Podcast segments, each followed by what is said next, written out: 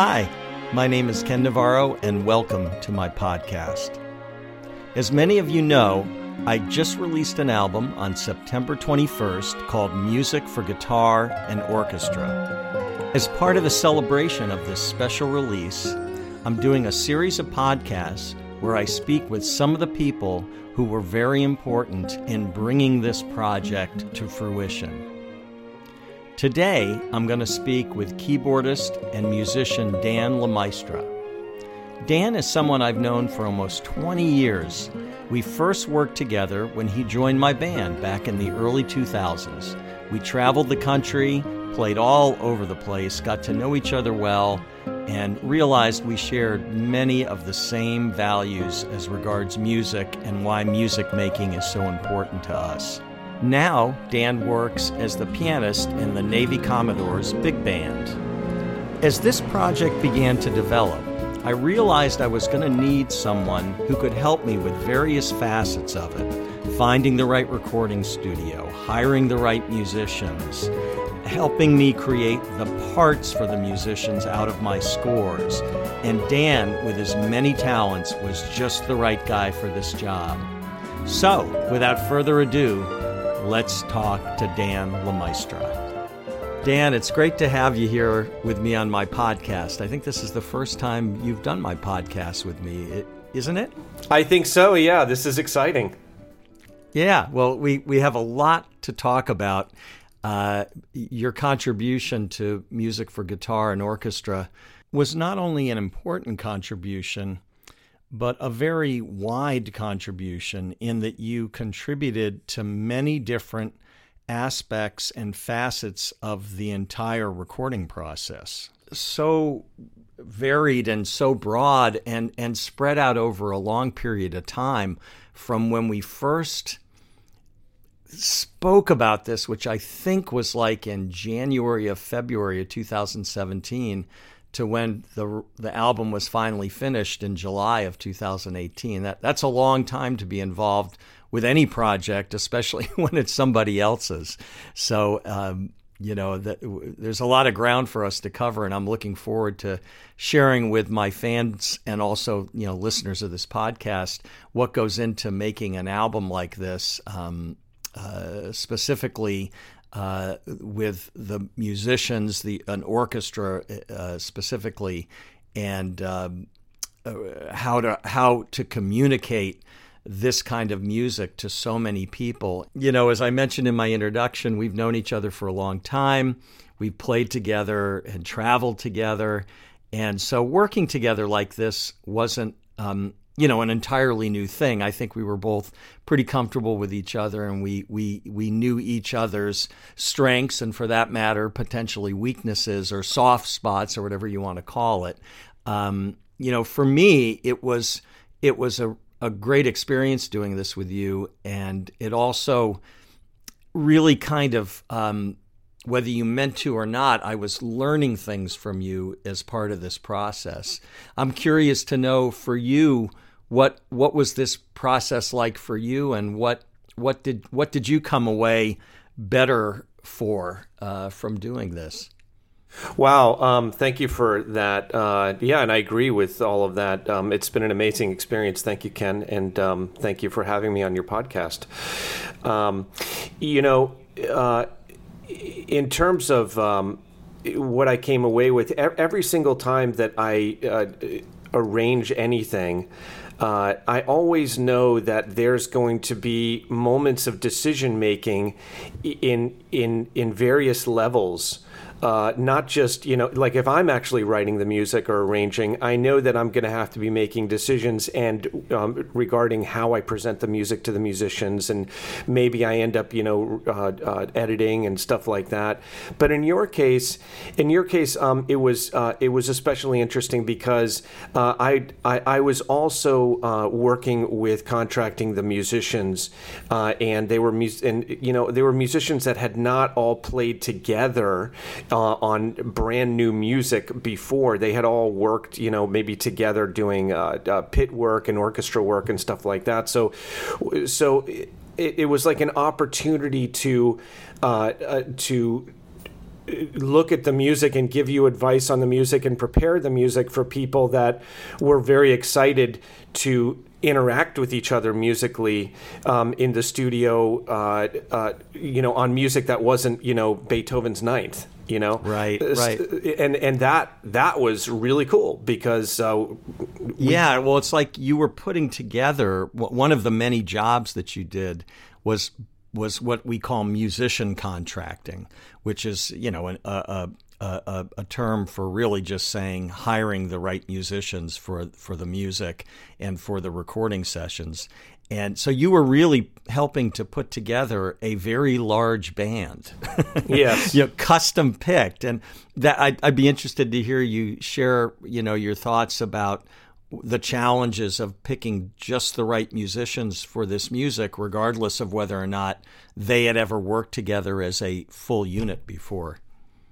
Definitely. I mean, that's definitely you know a, a, a rabbit hole, obviously. But a, a few highlights um, for uh, your listeners that I can I can include are, uh, you know, you have to spend time uh, not only researching that their current things on the web. Obviously, you know, there's a lot of musicians that have YouTube videos and they have you know great um, websites and and also mm-hmm. you know I've worked with some of them personally, you know. Uh, but also there's the element of uh, of actually speaking to them on the phone in, in musician speak, so to so to speak, right? So we're we're we're I, I got very very specific with people about um, about a lot of musical things in your music, and um, and it, I did some of these things, in fact, even before hiring them, um, just to just to you know check their their general state of comfort level. For example, something like swing sixteenth notes, which happens in uh, Smooth Sensation.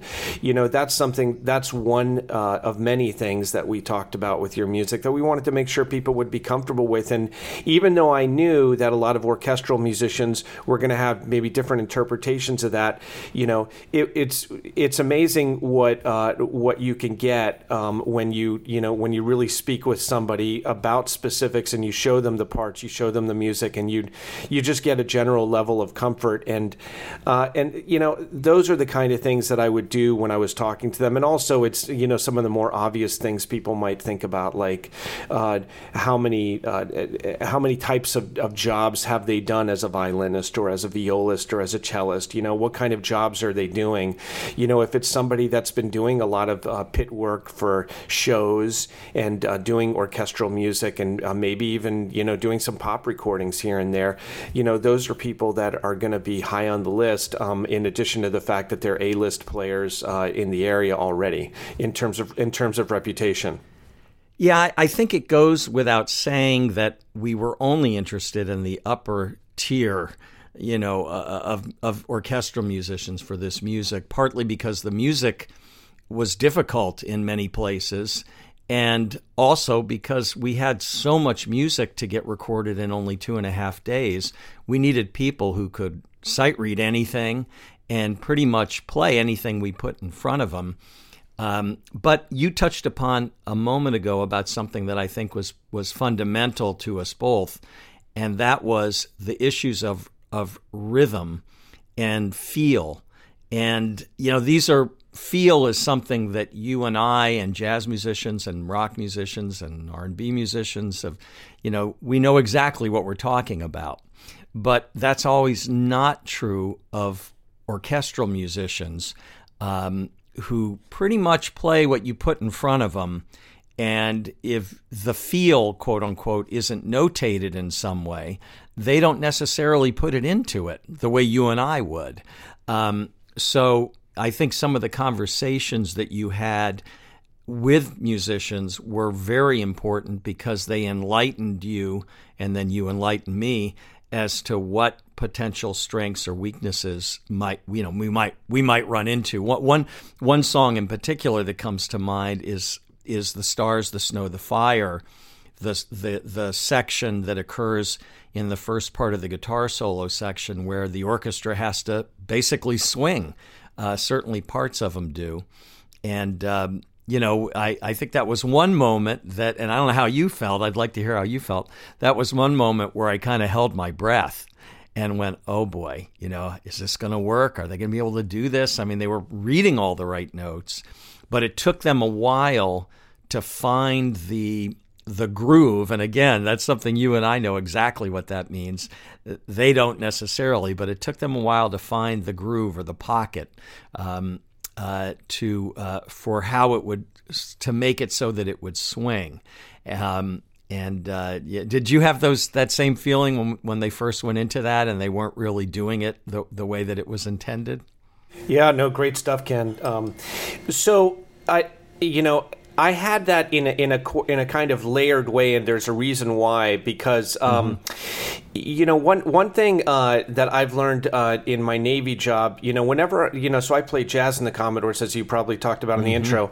Um, right. And you know, whenever whenever I go upstairs, upstairs in the Navy band room is the sail loft in the building. Where, that's where the concert band works, and they have a conductor, and they have you know all the players up there, and, and it's a pretty large. And they're group. playing, or, right? Yeah, they're playing orchestral exactly for the most part, right? Right, yeah. and you know, I'm bringing that up, you know, in this situation because, um, you know, so when I'm downstairs, there's no conductor. There's no conductor with the jazz band. We are actually all about feel the entire time, and right. And when I go upstairs, um, the most interesting thing to me is that um, you have to watch the conductor for how he wants it to go, and if it's a really good conductor that knows how to communicate these things, and a lot of times these the officers up there are good at this you know they're going to give that information they're going to put it out there and what i notice is when i go up there my tendency is to go with the musicians on stage but that's mm. that's actually not that's actually a mistake on you know initial read throughs you want to you want to go with what the conductor's laying down and what's interesting is in the concert band if there's percussionists and even a drummer and a bass player and all that there's literally a rhythm section up there but there's somebody conducting that rhythm section along with the harp on the other side side of the room and all that. And so what I'm what I'm suggesting here is that the players uh, the players are dealing with not only you know playing what they have in front of them, but they're look they're they're looking to Jonathan as you know, Jonathan Merrill, the conductor for your recording, as uh, as the indicator of how this is supposed to go. And so I knew that there was going to be several moments where they had to start making these decisions that I would make upstairs, but they would have to do it the opposite. So where, mm-hmm. whereas when I was at the Navy band upstairs, I would actually have to say say, oh, wait, wait, wait, go with the conductor. I know what you're hearing over there with the rhythm section, but you want to go with what he wants for the piano part. Whereas, right. whereas um, with with Stars of Snow the Fire, what you're talking about, you know, what they had to do was they had to decide how much they would listen to each other versus and the click and the recording and all that versus what they were getting from Jonathan. Right, and we can't forget that they the and one of the other requirements was they had to be very comfortable playing to a click track, which was um, you know critical to everything lining up. Uh, especially because you know I was bringing in guest performers from all over the country to play their parts later, and of course I, I I played guitar parts later as well. So that click track was important. They had Jonathan to contend with, which, as it turned out, he was very, very helpful. I think he was. Um, uh, I've had numerous musicians from the sessions tell me that he was watching what he was showing them in terms of some of the difficult time signatures was very helpful. They they they wanted to see what he was doing, but they had to keep that click track in mind. You know, they, and, and there was there was what we would call program material in their headphones too. Um, you know, things that were going to parts that were going to be replaced by Dave Weckl on drums or Eric Marienthal on sax later, but they had they had virtual instrument parts or demo parts in their headphones. So they had a lot to, to listen to. Plus, what you brought up, which is really important, is they were trying to listen to themselves because what usually what orchestral musicians do is only listen to themselves and watch the conductor. So they had listen to your listen to the your fellow musicians, watch the conductor of course, they also have to read the music. And then on top of that, they had click track and demo parts in their headphones, um, which had to be played accurately too, not just not just kind of given a passing you know nod, but they had to be treated um, you know uh, uh, as as important. Um, uh, elements uh, as all part of the recording.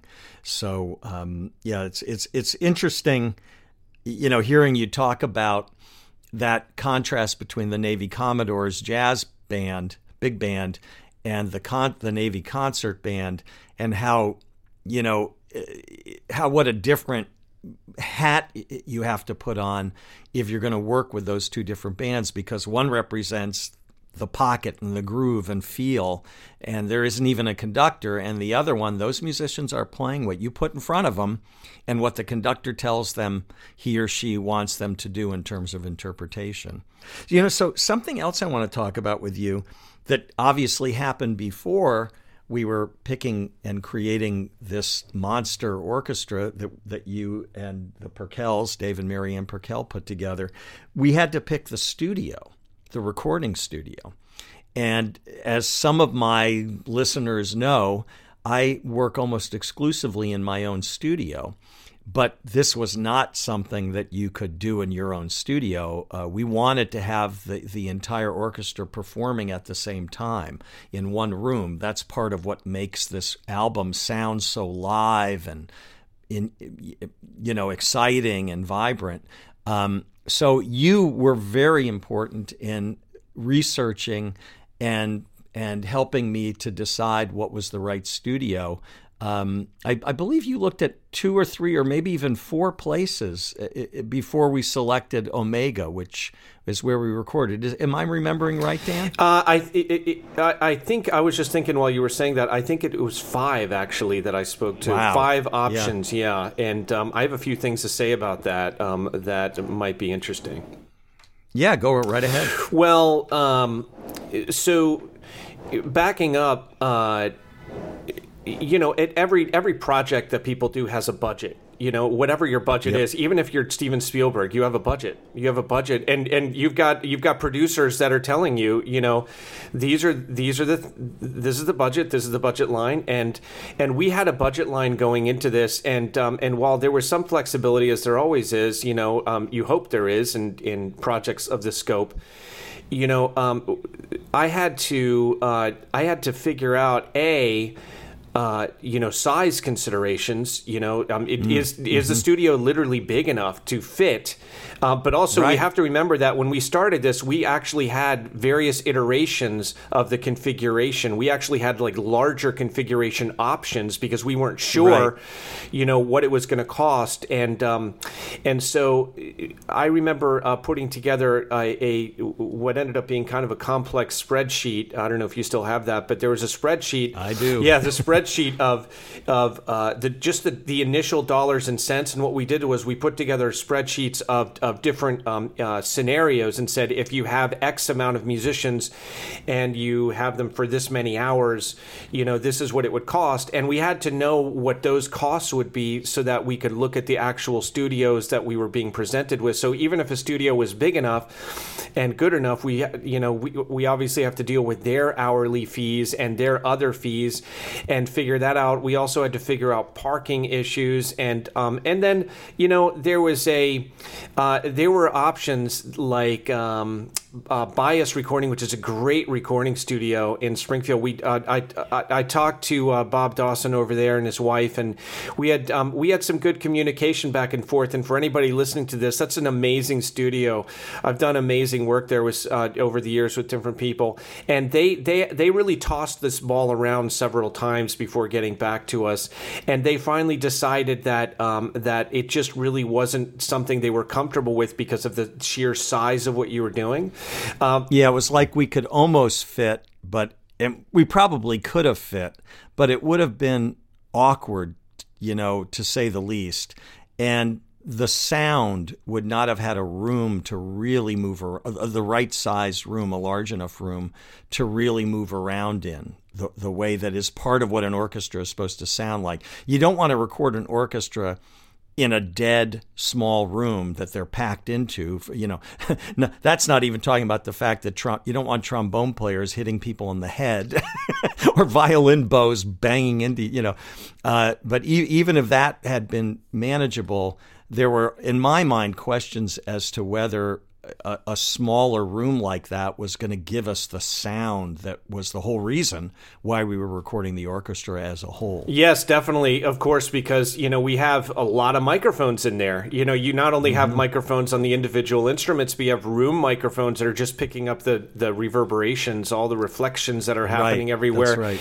and uh, and even microphones for sections, so that you actually have not only each violin, but you've got the sections, and you can make decisions when you're doing your mixing later on which you know which you like the best. Um, I remember also we uh, we looked at uh, at working with a, um, company. I don't remember the details, but they offered us a quote where we were we were going to uh, potentially record remotely in a very very large uh, right. cathedral like church, and right. um, which would have been really cool but once we saw the price tag of what it cost for them to move all their equipment in and set it up and all that stuff, it it it fairly quickly was like, well, that can't be on the table because that's just too much money. And not only that, but uh, there's you know there's the, the the margin for error that you always have to you mm. know weigh, which is okay. Wait a second, you're setting up all this gear remotely. That means every right. cable, every microphone, every little button has to work, and and every time something doesn't work and you're on the clock,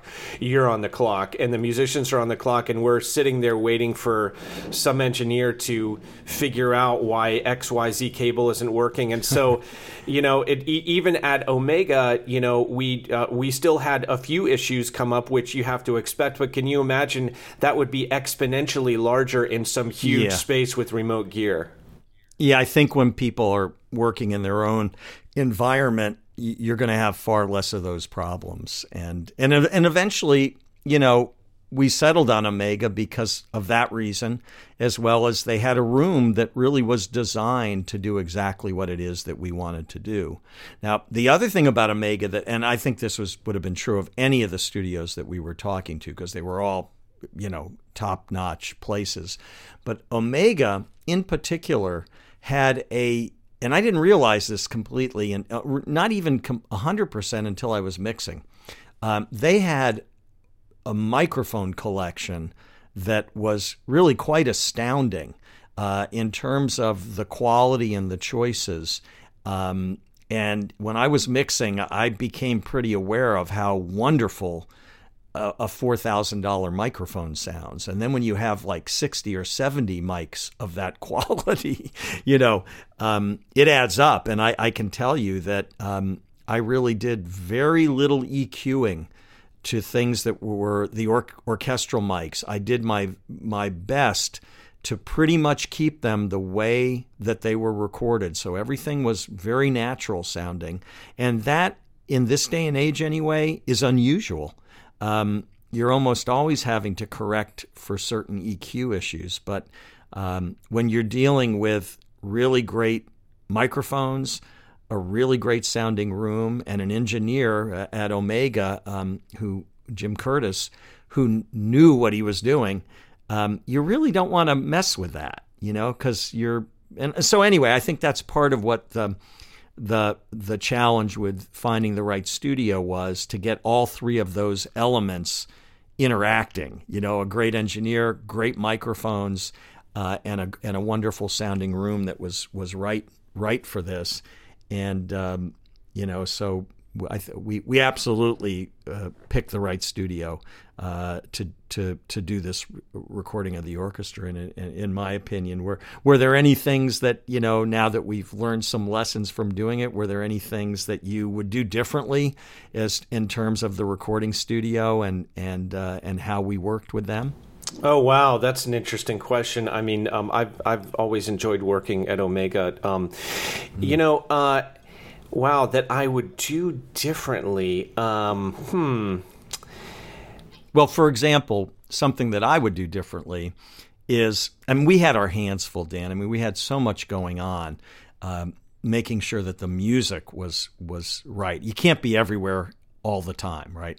But what I would do is pay a little bit more attention uh, to making sure that microphone placement was adjusted per each composition. I think the mics were pretty much left once they were set up, they were pretty much left in one place for each instrument. And most of the time, that's that's fine. But there were there were pieces um, where it would have made sense to potentially mic um, certain instruments differently. And for example, they did do that. They did change the mics with some of the trumpet stuff because sometimes we had muted trumpet.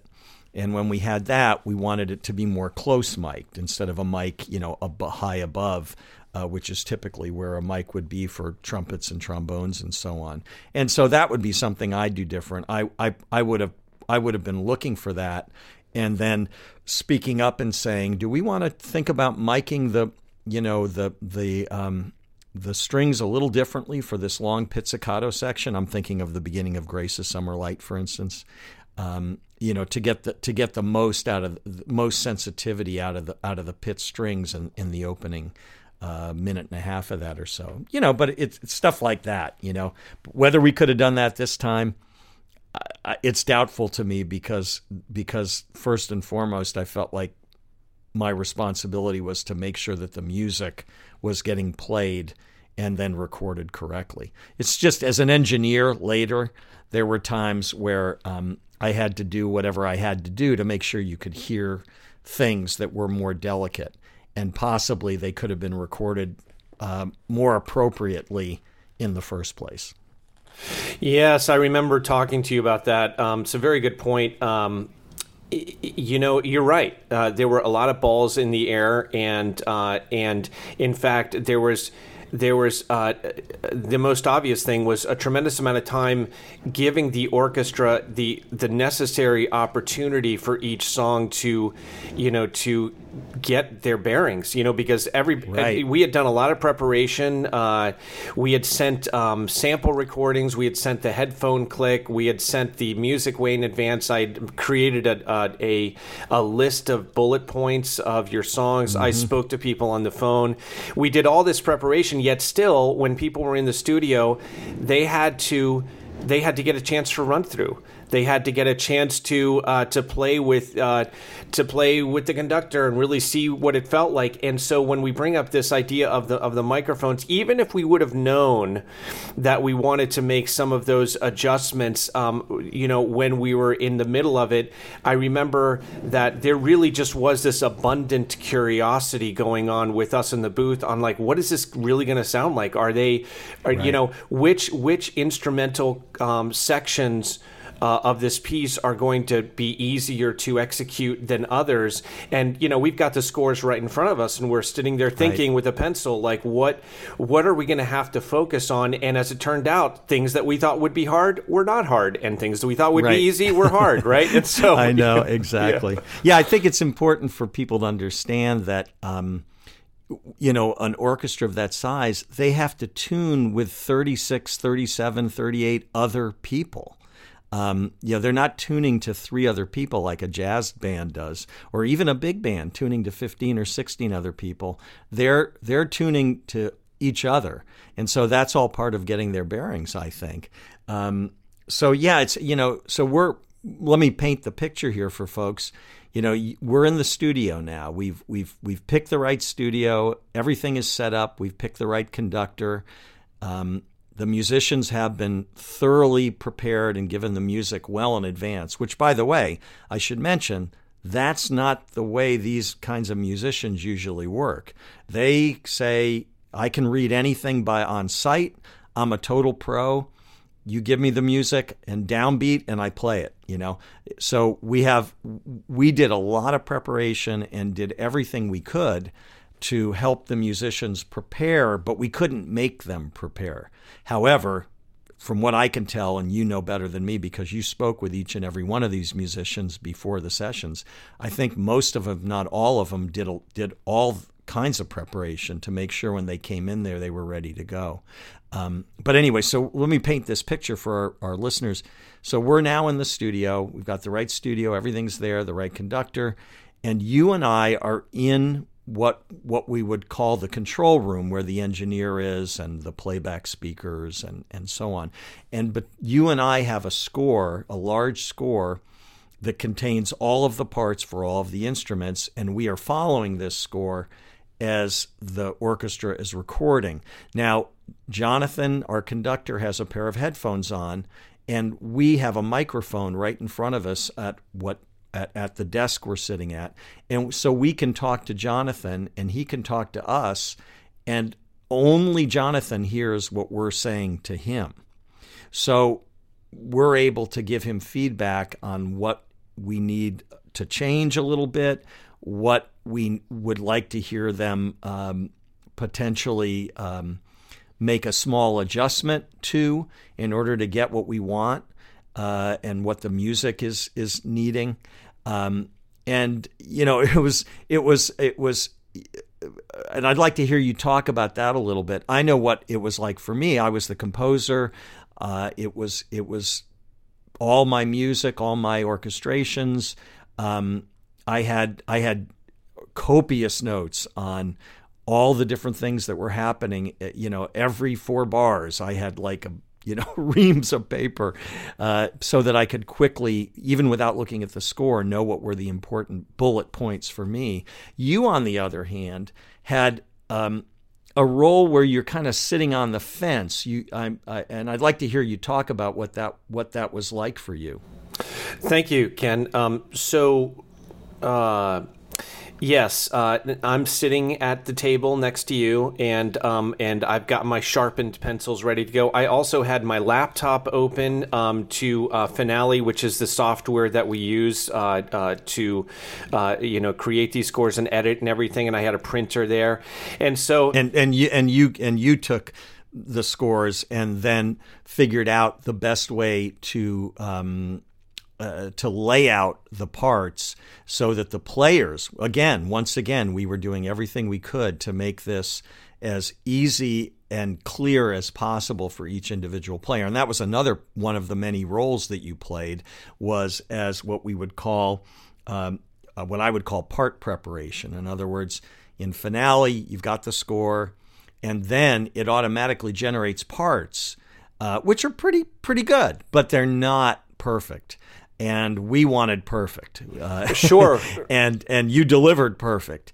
Um, so anyway, so yeah, just so people understand, you had a printer there in case we needed to change a part at the last. That's minute. right. And we and you we could do it, print it up, and run it out into the studio uh, into the main room where they were recording and, and give a flute player a, a, a, new part if we needed to for that maybe we only changed four bars but we were ready to print up the whole part so they could just quickly take the other one away put that one down. We didn't have to do that very much. I think i can only think of one time we had to do something like that but uh, yeah no so anyway I, I interrupted you. Oh, sorry no i just want to make sure pe- people understood what what what all that meant. Oh, definitely, uh, and that's that's a good thing to touch on too. But um, I'll mention just sitting at the table something that that um, is I call it just like the working dynamic because I I know you well and we're friends and we've worked together a lot. So one of the things that um, that I understand about um, being in this role is number one is decisions are happening very quickly um, mm-hmm. because the clock is ticking, and so we've done all this preparation, all this work, and so one of the things that I Doing is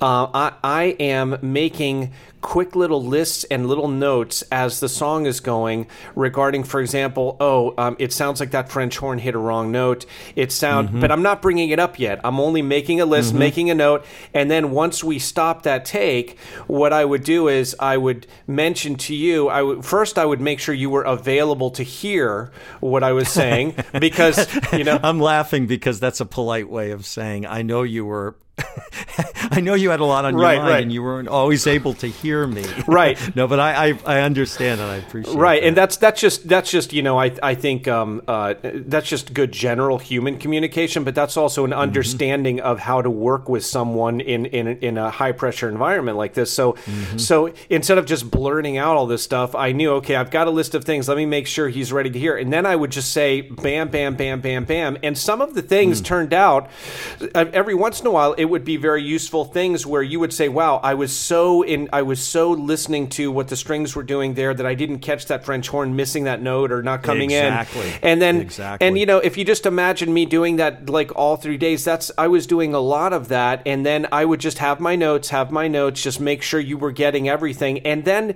besides that, you're dealing with performance things too. So if the French horn section, I'm only bringing them up because we have these three French horn players. There's these excellent mm-hmm. players. They're completely nailing the parts. They're playing what you want. But what happens is, you know, we know this music after working on it for months, and we're like, you know what? Okay, they played it well, but do we want them to do it a little more here or a little less there? Mm-hmm. And now mm-hmm. this is like this uh, this is like this musical decision that you have the luxury of making because you have these right. great players that are not having trouble playing the parts. Now you can actually get on the mic and say, "Hey, Jonathan, can you ask them to, you know, to ramp it up a little bit and measure whatever?"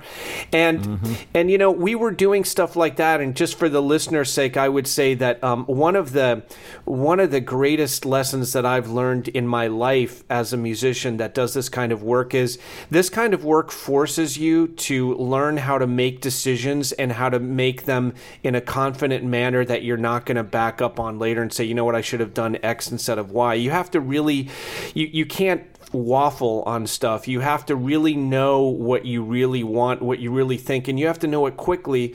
And you have to do that over and over and over again. And I I would um, guess that that's probably true for uh, directing and on location work and uh, editing films as well. You, you you know when when the options are so many regarding the execution of, of recorded art, you have to decide what you want because if you don't, they're going to give you something that they think is okay, and um, and, that's going to happen over and over again. So that was one of the things I was doing was uh, providing you with data that you could use uh, and then every once in a while, you would ask me. You would say, "Hey Dan, do you what do you think they should do?" And then I would take a moment and pause, in a short moment, and then I would give mm-hmm. you my feedback. And um, and the feedback was also this is one way you could do it because we're dealing with your compositions, and ultimately, you know, the way that it is on the CD right now is a representation of how you believe it should go, which is the way it should be. It's you want it to be that way, and I bring that up because there are some directors that don't have what's called called Final Cut when they make movies.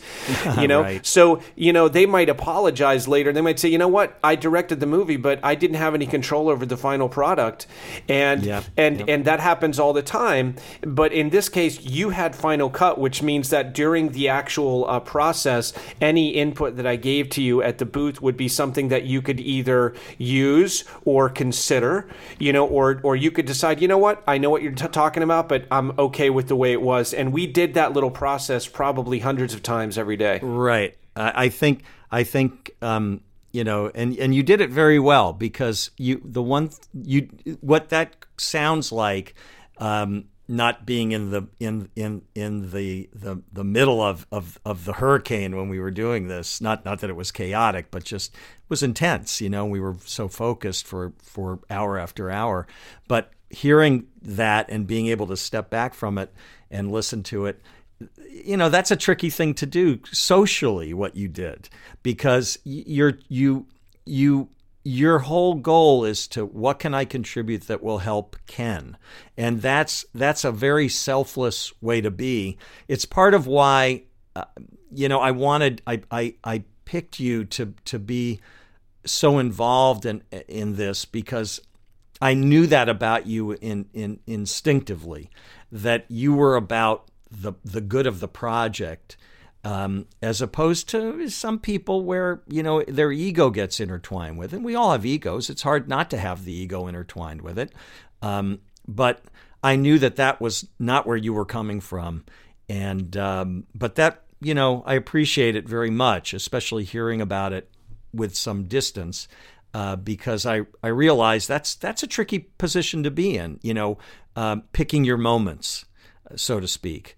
Uh, yet at the same time, just in other words, what I'm getting from this is it sounds like you were very involved in it as if it was your own project, making notes about every little thing that, that you heard as it went by. But then you had the additional thing of picking your moments of when to bring them up and when are they going to do the most good and when is it best to let's not say anything about that French horn note because maybe the next take he'll play it right and it's taking care of itself. We don't we don't need to point out to every player whenever they hit a bad note, you know. Um, but but of course we had to make sure because like you said, I might not have heard it because I was so focused on something else. There's so much to listen to in this music, uh, and uh, uh, but so anyway, it gives me a new appreciation of of what you did because I was I was certainly aware of that when it was happening, but we were in the the battle of this, you know, uh, and there's a lot of other distractions. Needless to say. Um, uh, and and it's all you know. My focus was the same thing too. How do we get the best final product here. Um, oh yeah, so. and that's great, Ken. And uh, and and you mentioned something too about the musician's uh, point of view that we're dealing with the psychology of players. Yes, they're professionals. Yes, they're being paid. Yes, they're really good, but they're human beings. And and also, right. you know, there's there's uh, these people are are one take people. They are accustomed yep. to going in, and one of the reasons for that is because of budgets being so tight and time being so tight. A lot of the projects that that they happen to work on on with, for different clients, there's just not enough time to do anything more than one take. Right. And so in this right. case, uh, what would happen is we would say, okay, let's do it again, and this time we want X. Okay, can you guys do that section again? And um, a lot of these players probably weren't expecting that. And they were like, okay, well, what was wrong with the first thing I did? You know, or what right. was, you know, did, did, I, what didn't you like about it? And so that was another communication is, is that, uh, is that the stronger we can communicate uh, you know what it, it, what it is that we want it to feel like or be like, um, the uh, you know the better they're going to understand. But I used the word luxury before. We really gave ourselves the luxury of being able to do that because if we had not done all that prep work before, and th- if this was the first time people were looking at this music, oh my goodness gracious, you know, oh man, yeah, yeah, yeah. and we and and and part of that prep work was that we were sure, as sure as you can be, that everything on the page was absolutely correct. Uh, I think we still found a wrong note somewhere uh, in this in, in in a part, you know, out of 45 minutes of music, but maybe there you could count them on one hand, and that's also part of the preparation too. And that has a lot to do with our us being able to have the confidence to give direction and even alternative direction when we would do another take because we knew, we were sure that what they were reading was absolutely what we wanted. Um, once you start doubting that, I think there was a moment when, when with Grace of Summer Light, I think it was, or maybe it was The Stars, the Snow, the Fire, both very challenging pieces for them to play. Um, and one of them, somebody found, I think somebody found a, a, a wrong note. But then it opened up, almost like opened up the floor to people questioning any note that they weren't sure was the right note. And of course, some of these were chord clusters where um, I don't want to confuse my listeners, but basically notes very close to each other that were absolutely what I wanted, but maybe not what they were used to playing that much of the time. And and I remember feeling like I have to shut this down now. Uh, I can't. We can't go down this rabbit hole of of people starting to question notes that that just because they're they they're not sure um, that that's the correct thing, you know. And and the point of me telling you that story or telling listeners that story is that that was part of the preparation too. That we could be that confident that we could go, you know, nope, that's right. Don't worry about it. Just play it. which which you know have, having had a few conversations with some orchestral musicians since the recordings took place i've learned more uh, about how they think uh, you know as a guitar player when somebody puts a well-written part in front of me i go into it and i imagine you do the same thing as a pianist i go into it paying a lot of attention to what they've written but just assuming that I'm going to be making changes so that it sounds the way they really want it to sound. Um, that's just because a lot of composers they don't really know how to write for the guitar so that it gives them what they want. And I learned from all my years working in, in LA, I learned that um, you you you've got to to do things that they can't possibly know to write so that you play their notes, but you give them the effect that they're looking for on the guitar, especially when I see, would see the word solo and they had written it all out.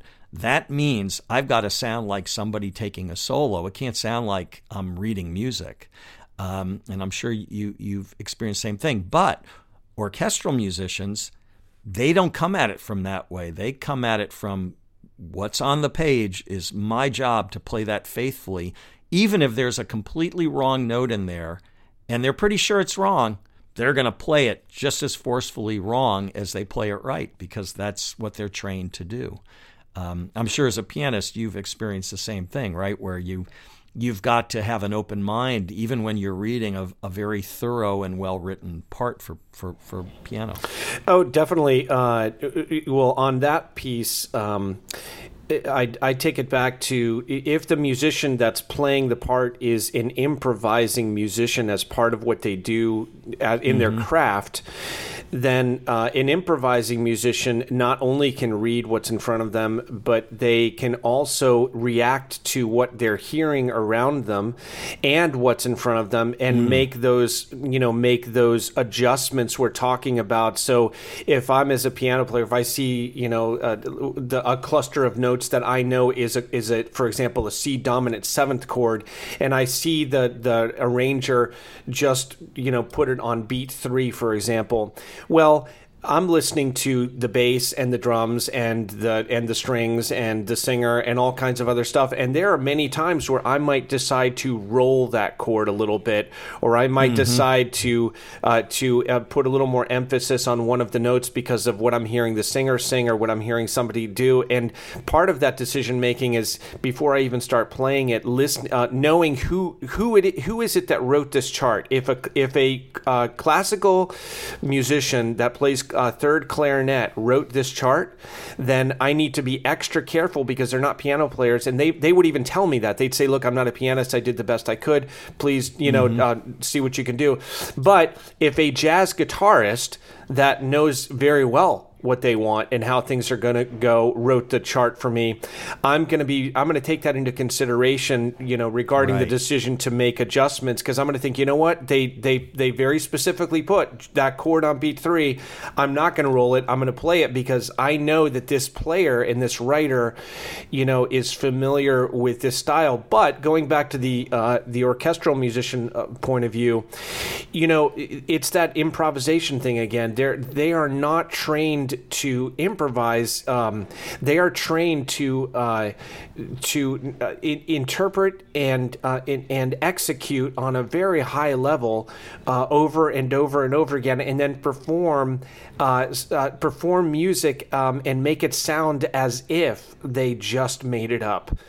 Yes, you know, just yeah, like yeah. Um, just like uh, uh, you know Louis C.K., the great comedian. You know, he's there's an interview where uh, he's doing an interview with uh, Jerry Seinfeld and um, and Chris Rock and um, Ricky Gervais. It's on YouTube somewhere. Oh yeah, I've you know, seen yeah. that. Yeah, I've seen so it. Yeah. there there's this clip. Um, where he's talking about how you know he, he says he knows every little piece he knows every little thing uh, in the um, that he's going to do but he makes it sound as if he's just you know bantering with the right. audience you know which right, is exactly and and that's the thing is that you know a really good improviser you know can can honestly make you feel like they have been working on that for months you know and exactly. and yet it just spills out but like these orchestral musicians if you don't tell them down bow, mezzo forte, you're playing with the oboe, you know, crescendo here. If you don't put those notations there, the, if they don't see it, now they may not raise their hand, but now they're going to give you whatever dynamic they think will work best. That's and, right. and they're, that's yeah, right. they're going to give you whatever bow, whatever articulation. And so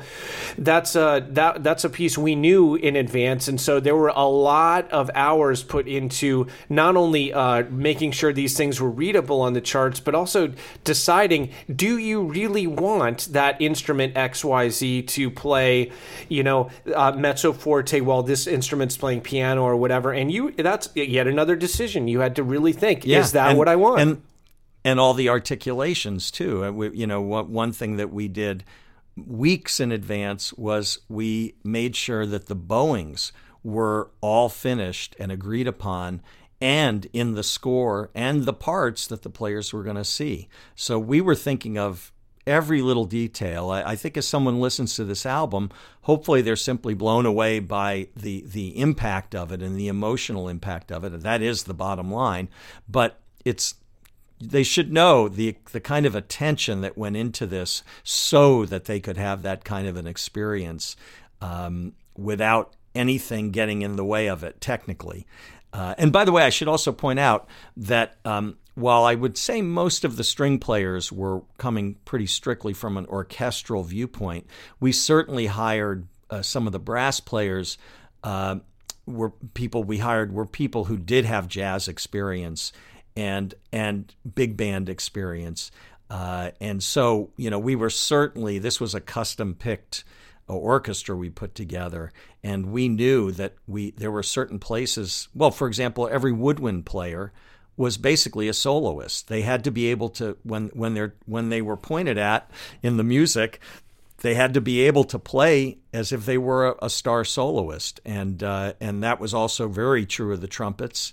Uh, maybe less true of the bones, the trombones, or, or, the tuba, but but certainly very true of um, of, of, of the trumpets and I would say the woodwinds. And, and so, you know, we picked carefully people who had very broad musical experiences and knowledge, just like we do, and just like Jonathan Merrill, our conductor, did.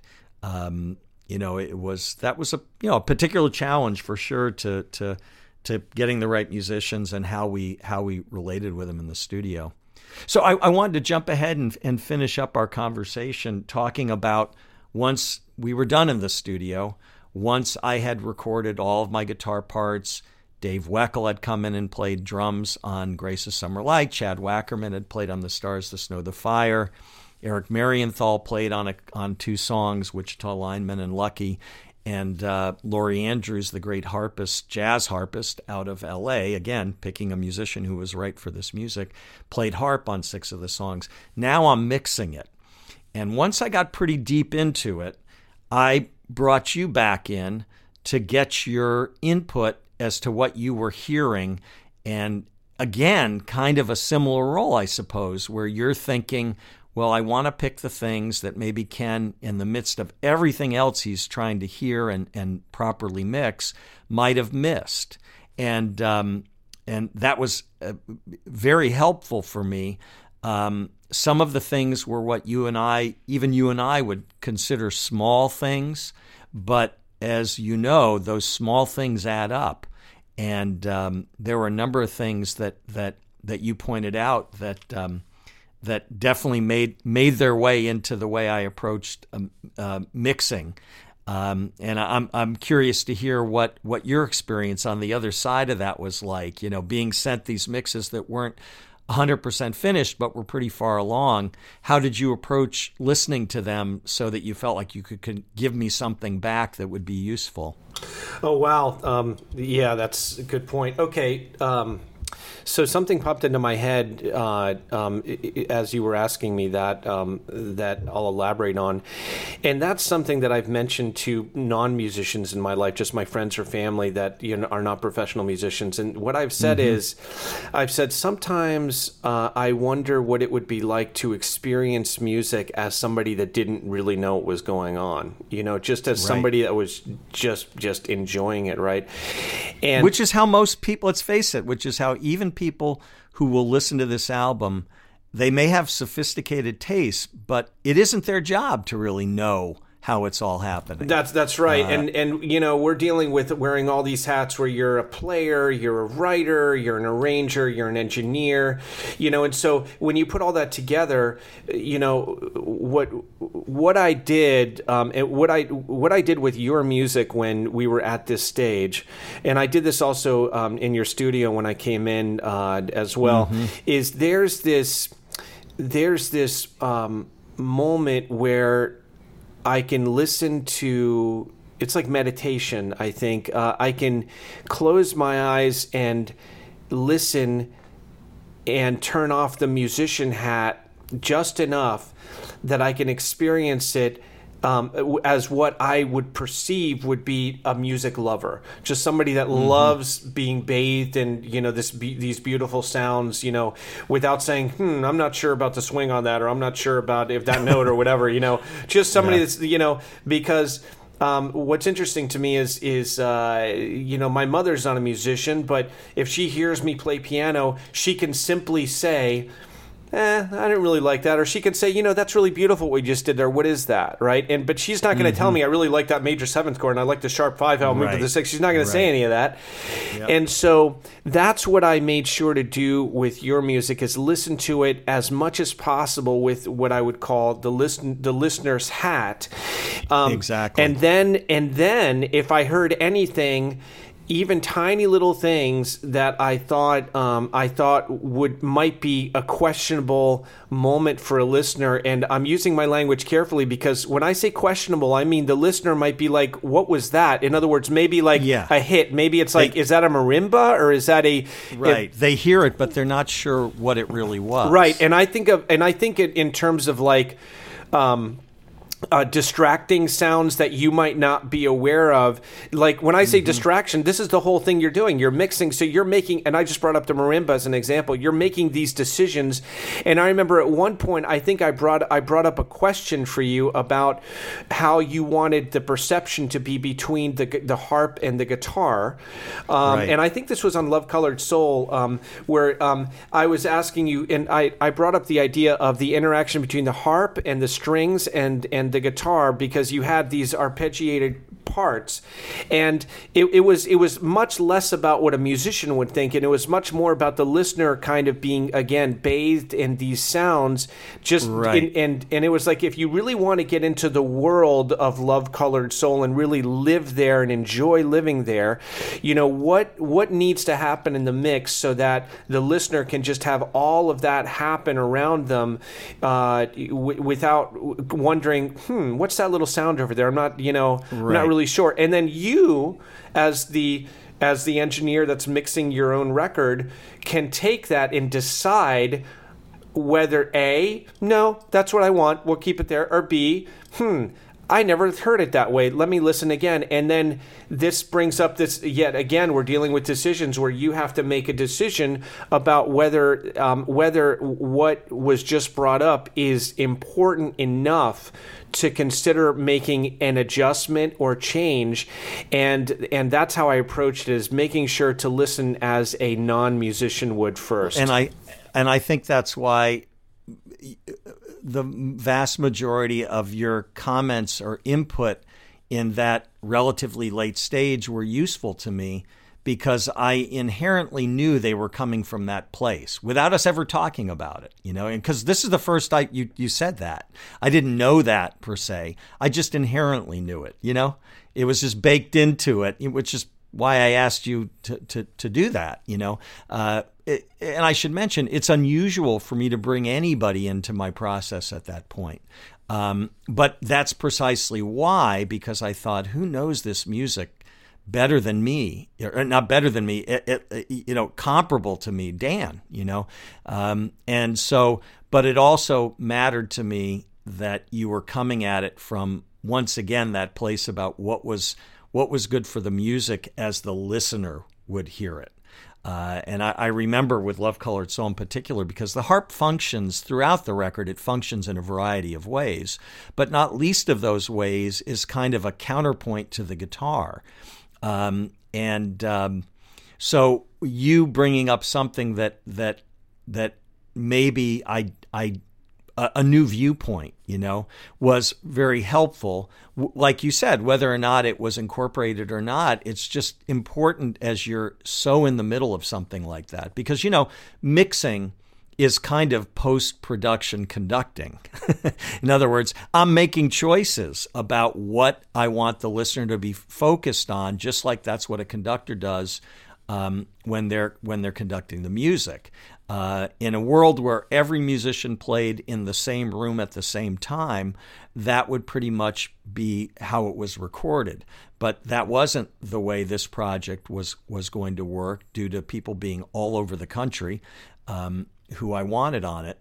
and so um, you know you have to make decisions about when when something uh, should have attention drawn to it and when it should not. When when a when when a part like for example, uh, when the bassoon is doubling a cello line, when do you want to know that it's a bassoon? And when is the purpose of the bassoon just to make the cello, which is what you really hear, uh, stronger? You know, you know what I mean? That that that line where where you could go anywhere. You could make it so the bassoon is what you really hear, and it sounds like the cello is just making the bassoon stronger, or flip that around on its head, or do they share the spotlight? And you hear them both both equally. Well, you know, a, a, com- a comment uh, on on that exact point regarding the bassoon and the cello, something like that, that I think is really interesting about this mixed conducting thing is, remember that for hundreds of years in orchestral music, before recording was even possible, the entire reason be, behind, excuse me, how many musicians in a particular group, how they were seated, how far the stage mm-hmm. was, all of that stuff had to do with this, had to do with the way it was going to yep. per- be perceived because nobody was recording because microphones didn't exist. So now when we record what we call an orchestra, you know, sure, we can have them seated in a particular way, but the truth is, is that we are going to be able to do what you just said. We're going to be able to actually make that decision. So imagine, you know, know, uh, Wolfgang Amadeus Mozart, you know, sitting in front of a digital performer now saying, "Are you are you mm-hmm. kidding? I get to just I get to just decide," you know? Yeah, and by the way, there is no doubt in my mind that all the great composers would be utilizing this technology. Um, I can only imagine how much hair got pulled out of Beethoven's head when he took these masterpieces and heard them played for the first time and, uh, you know, I, I, I think that I'm kind of coming at it from the opposite place where I wanted to make sure that I left a lot of stuff alone right? You know in other words i certainly did what i needed to do to make sure that the orchestra was orchestra was mixed correctly and the guitar was mixed correctly and you know eric marienthal's saxophone was where it should be. And, and we all sounded like we were in the same room playing at the same time. But i can only imagine what it would have been like the other way around when that technology wasn't there. And it must have been an adjustment for any great composer to hear their music suddenly not the way they heard it in their head. Um, and uh, and so you know they would have been all over the ability to control it. I mean the the stories about Glenn Gould just recording his his solo piano works um, and splicing tape every which way and driving engineers who never even considered all of that driving them batty um, because he recognized he could make it sound exactly the way he heard it in his head, and he wasn't going to stop until he did. You know, so um, so it's it's it is a good time to be alive when it comes to to recording music and creating music. I think, and um, you know, but yet, having said all that. I got to tell you, I was really focused with this record in a way that I never have been before on leaving stuff alone and finding the best performances and making sure that the listener could hear them without an issue, but not creating any false moments. Uh, every moment, and in fact, that's the kind of stuff you pointed out too. I remember there's a couple places in Grace of Summer Light where a particular motif is getting thrown all over the orchestra. And you said, Oh, you got to make sure that they hear each one of those, you know? And um, and that was definitely something that I took to heart and incorporated and make sure. I hope when you heard the final final mixes, you went, "Yep, that's right." I did. I in, in, that's exactly right. I I did, and you know those are those are also fun moments for me because. Uh, uh, one of the kind of comments I get from you know from audience members um, when I do concerts um, in any configuration, and also listeners, is people really tune into uh, a lot of people really tune into the interaction between players, and if it's on stage, they, they, tune into like, is he having fun when he's playing? Like, is he smiling? Right. Or, and they also tune into, oh, look, he just played something and now he played it. I think that people get into the teamwork aspect of it, like the tribal group aspect of it, and that little moment you just talked about in Grace. You know, to me, that was that was this moment where this song is just is just really like moving forward. This epic, you know, statement uh, of of energy and music is moving forward, and you have the the the orchestra is going beat da beat da beat da. It's all of that stuff is happening, and yeah. um, and it's it to me it represents group cohesion and it represents being together, uh, being together. Um, uh, you know, while you're while you're you're playing hearing it clearly means that you feel like you're right in the middle of the communication that's going on. Yeah, right in the middle. And, yeah, you know, that, as that theme keeps getting passed in quick succession from one section to another, uh, and making sure that that was clear and clean without altering it in any way, but just making sure that the listener didn't have to work to have that experience. That that is a big part of what mixing's all about. And um, you know, uh, again, I think you picked your moments and the things that you you pointed out um, at at that relatively late stage in the creation of the, of this of this album were um, were very useful, and uh, I think obviously because you you know you have great ears, but it's also uh, because you have a great ability to communicate um, and get to the heart of it you know, because God, you know how much, you know how many millions of decisions had to be made with the with the writing and orchestrating of the music. You you could get into all kinds of details and things that become really pretty subjective. And what was useful to me with your input was exactly what you said before that it was coming from the listener standpoint. Um, and that means that you're you're not getting into minutia you're getting into things that really matter in terms of communication and the and the listener experiencing the emotion that I wanted them to feel. Uh, as much as you can control that, people are going to feel what they're going to feel, you know. But um, however they choose to interpret that moment we were just talking about, I want them to. I want them to feel it. They can interpret it however they want. So, you know, I appreciate what the way that you approached that, as I think you approached this whole process, was always about trying to serve the music that I'd created and and and make the realization of it as effective as possible. Oh, definitely. Uh, thank you for that. You know, uh, talking about Grace of Summer Light, something that I may have mentioned to you is. Um, it, this relates to just the feeling, as you were saying, the feeling of it. Something the listener might be interested in uh, is you know, think of the title, those words, the grace mm-hmm. of, you know, first of all, what does grace mean? You know, mm-hmm. in terms of graciousness, in terms of, you know, um, coming at something in a, in a selfless way.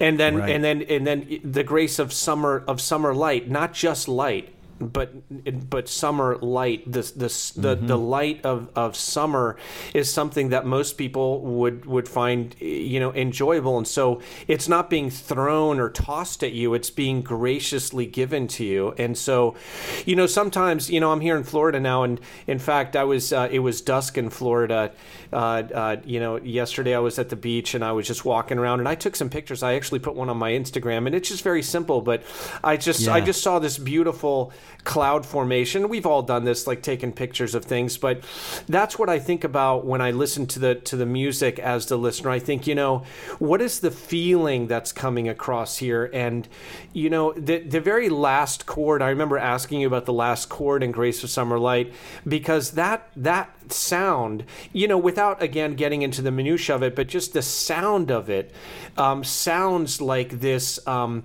prismatic you know array of of of colors that's that's just like that's just in it's just being given to you. Like you've just listened to all this amazing journey of music and it's just going and then right at the end is zhang, this beautiful chord and you listen to it and it's it's you know as look as a musician it it interests me because I'm like hmm that's that's not something I've heard before in terms of a voicing and it's really beautiful. There's so many harmonics going on here. What's going on?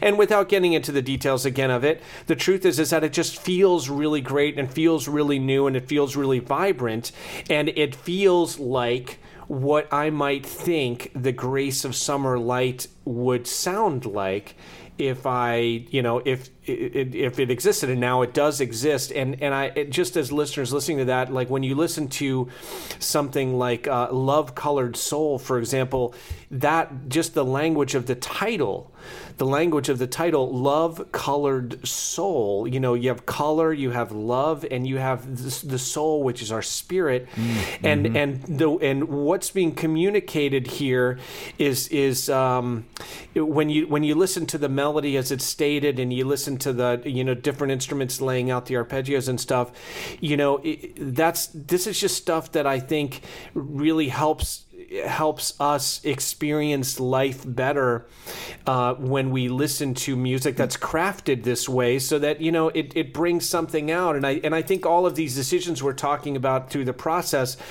you know um, we want to make sure and I think we did I know we did the decisions are always coming from that human spot of okay right. I know as a musician that it's that that he just played a B but it feels so right let me close my eyes right. and you know and listen again and see how yeah. it feels. And and this is the thing that this is the thing that uh, that makes an artist an artist is is that the artist decided that's the way it was going to be, and now you know uh, decades later we can look at a Georgia O'Keeffe painting of a skull in the desert and we can say you know that's that's definitely what it was. Like i'm if she was here standing here right now she wouldn't say you know what? I think it could have been different. She'd know she'd say no i decided that that's the way it's going to be. That's the image i want to present. And right. and and yeah. as artists you know we we have this opportunity to do that. And i know that in the last few weeks you were kind of sending me mixes and we were talking about it and you were saying you know this thing's going to go out. You know i'm going to be done with it. And so you know give me any feedback you got. This is what we're thinking about. This is what we're doing. and um, I would listen to it with that in mind, knowing that if there's anything that that feels specifically uh, specifically like I should bring it up, I I would, and I think that any anybody listening to this, if you create art of any kind, it's um it's a it's a gift you're giving to yourself to be able to wear both hats, to be the creator and also the experiencer. And I I, I think you have to. I, mean, I, this isn't, you know, I'm sure a, a, um, a point of contention that that different artists feel different ways about what they owe to their to their the listener or the viewer or whatever whatever medium you're talking about. But to me, I do want my music to communicate to people, and so much of what went on in the final stages of the mixing was really not about fixing stuff. It wasn't about what was wrong.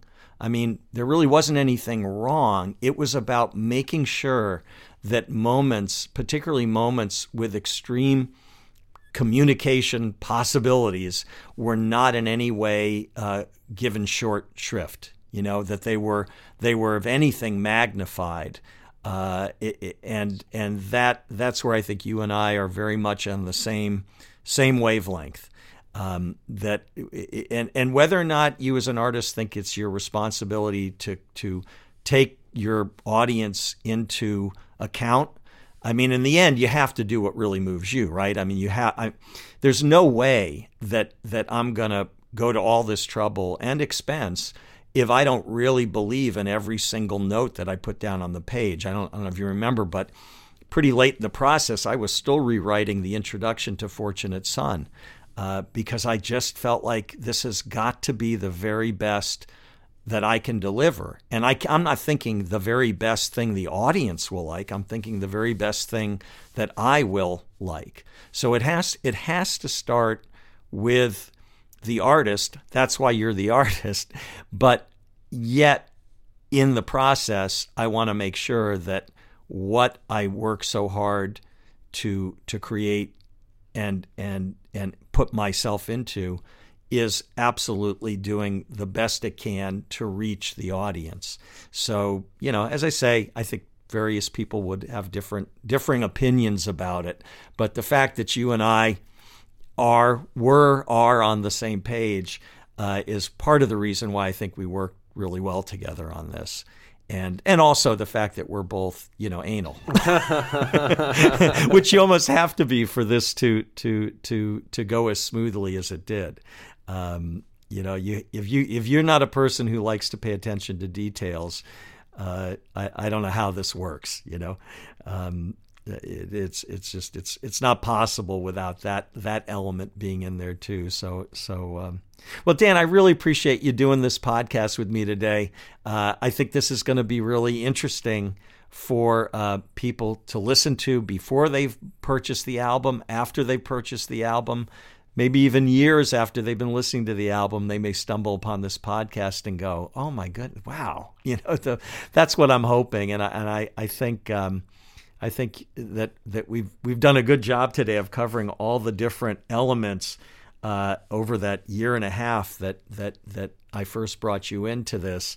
Um, I think we did a good job of covering all those different elements that that that that you were so important uh, to helping me with, and uh, and and getting to the end of this project where where it kind of I mean I listen. I'll be honest with you, Dan. I listen and I just go. I did it. I can't believe it. I actually did this. Yes, yes. Because it it's, was a big, big, big bite to take.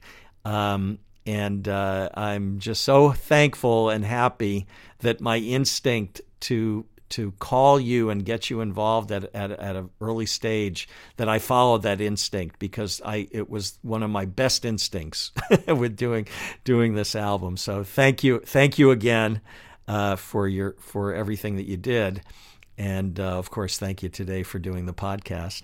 Oh, you're welcome. It was fun. Well, that's it, my friends. My talk with Dan LaMaestra.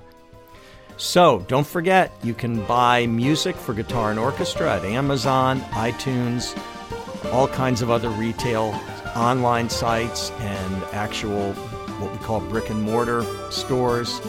And it's, you know, on all the streaming services. And you can get an autograph copy at my website, exclusively at my website, www.kennavarro.com. So please pay my website a visit and please pick up your copy of Music for Guitar and Orchestra. Thanks so much for listening to the podcast.